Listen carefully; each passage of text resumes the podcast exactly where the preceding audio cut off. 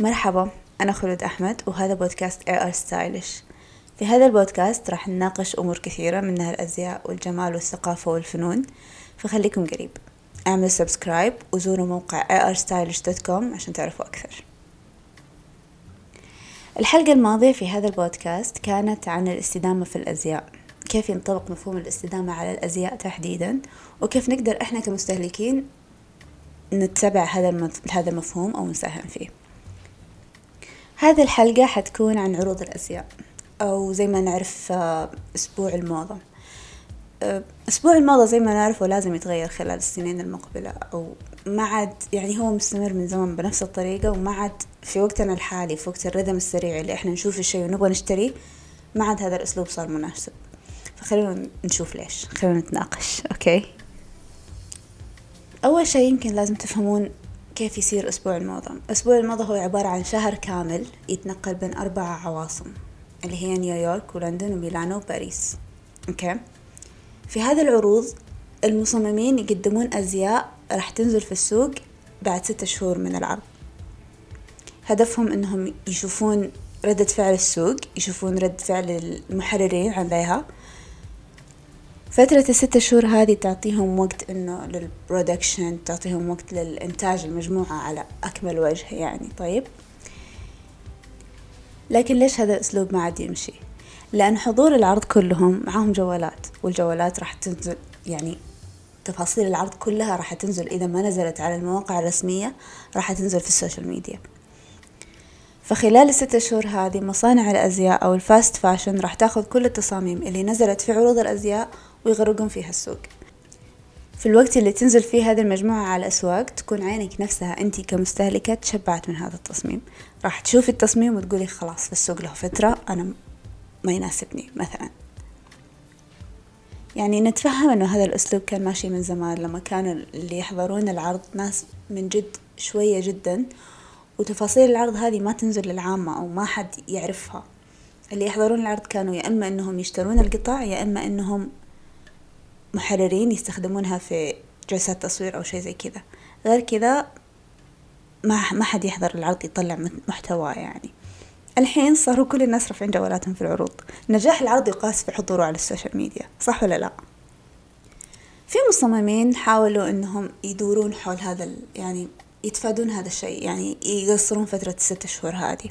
زي Burberry زي Ralph Lauren هذول المصممين يعرضون التصاميم حقت الموسم هذا حقت اللي, اللي تنزلين للسوق الحين تلاقينها.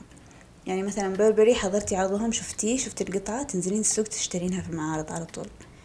هذا النظام اسمه see now buy now يعني تشوفون القطعة تروحون تشترونها مباشرة. في بعض الماركات قدروا يعني يمشون على هذا ال rhythm اللي هو مرة سريع اللي هو يضغط على مصانعهم أو يضغط على الحرفيين عندهم بشكل كبير.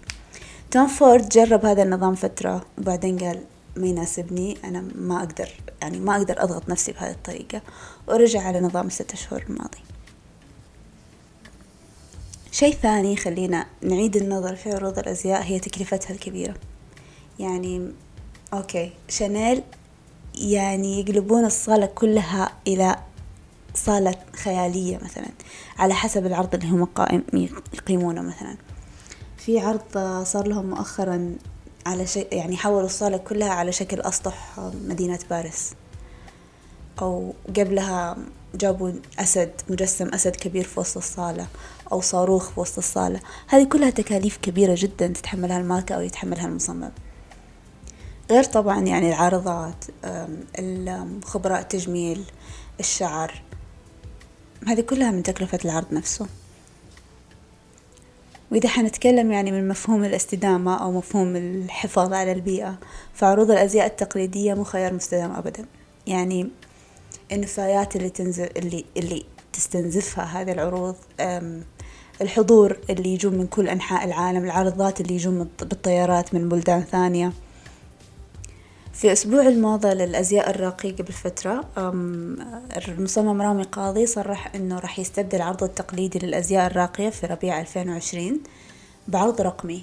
يعني مجرد أنه يصور القطع وينزلها على موقعه أو على السوشيال ميديا عشان بس يتفادى البصمة الكربونية أو يتفادى تأثير العرض التقليدي على البيئة. يعني يمكن في أسباب ثانية بس خلونا نقول إنه هذا السبب اللي هو قاله. في المقابل فيليب ليم كمان يعني فيليب ليم من المصممين اللي مرة منتظمين أتوقع 13 سنة قاعد يعرض في نيويورك. قرر إنه يسوي skip لعرض مجموعة خريف 2020 ويقدمها بس في event في يقام في البوتيك حقته أو في أي مكان. event مصغر يحضره بعض الصحفيين وبس. Which is يعني أنا أشوف إنه خيار يعني كويس. أنت كذا ما طلعت مجموعتك للناس أو للعامة. وطلعتها للناس اللي اللي اللي يبون يشوفونها مثلا. طبعا قرار فيليب لم كان بسبب إنه حس إنه قاعد يسابق نفسه وهذا الشيء قاعد يأثر على قراراته الإبداعية.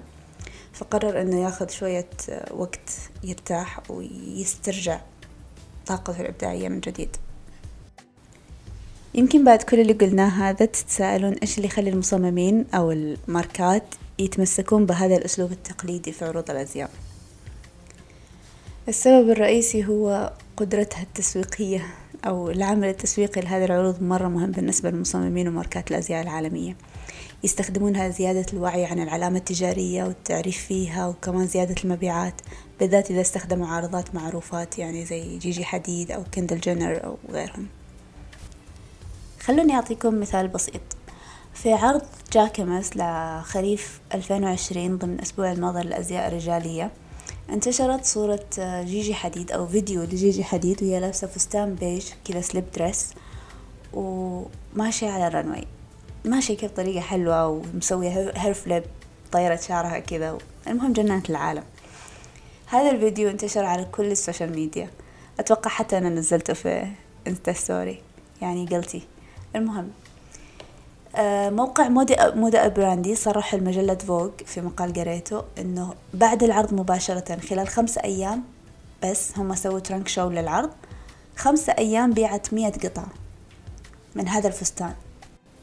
وهذا يمكن عامل مهم لل buyers أو للمشترين اللي يقررون إيش القطع اللي تنزل في البوتيكات أو حاجة زي كذا. يعني على على قد تفاعل الناس مع القطعة على قد ما يعرفون يعني بهالطريقة هم كمان يعرفون إيش القطع اللي حتمشي وإيش القطع اللي حيشترونها الناس ويتفاعلون معها وغير كذا. هذا مو محصور بس على منصات عروض الأزياء. يعني حتى street style إحنا شايفينه قاعد يتأثر. لما تيجي شخصية مشهورة لابسة Moschino أو Valentino أو ديور أي ماركة ثانية مجرد إنها لبستها head to toe يعني كل شيء كل شيء هي لبسته من هذه الماركة. في هذه الطريقة أنتوا تعرفون إنه الماركة دافعين لها عشان تلبس زي كذا. يعني حتى ال trends تبدأ من ال street style صارت صح ولا لا؟ الناس صاروا يتفخرون إيش هم لابسين في ال street style. والمصممين والماركات صاروا يدعون المشاهير ويدفعون لهم عشان يجون عرضهم وهم لابسين ملابسهم بس علشان يتصورون فيها ويساهمون في انتشارها. الحين دوركم انتو. أبغى أسمع رأيكم انتو. تتوقعون أن عروض الأزياء التقليدية راح تستمر أو راح تتغير خلال الخمس سنوات المقبلة نعطيها خمس سنوات أنا صراحة أتوقع أنه أقل إذا كنتوا تتوقعون أن العروض راح تستمر إيش سببكم؟ إيش تشوفون؟ أو إيش التغيير اللي تتمنون أنكم تشوفونه فيها عشان ممكن تستمر في السنوات المقبلة؟ شاركوني رأيكم وزوروا موقع AR Stylish عشان تعرفون أكثر